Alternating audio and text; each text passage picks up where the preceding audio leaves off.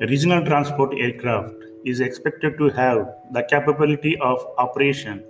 from airports with minimal infrastructure and instrumentation facility under all weather conditions. One of the technology that hold promise for achieving this is the enhanced and synthetic vision,